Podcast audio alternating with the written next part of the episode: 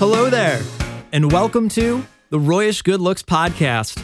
I'm your host, Roy, and you probably know me from my YouTube channel of the same name, Royish Good Looks.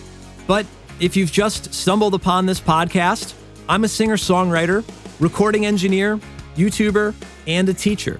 My music has garnered over 10 million streams on Spotify and over 75 million views on YouTube. The numbers are kind of crazy, but behind it all is just me, a regular guy doing what he loves. My passion is creating and making things.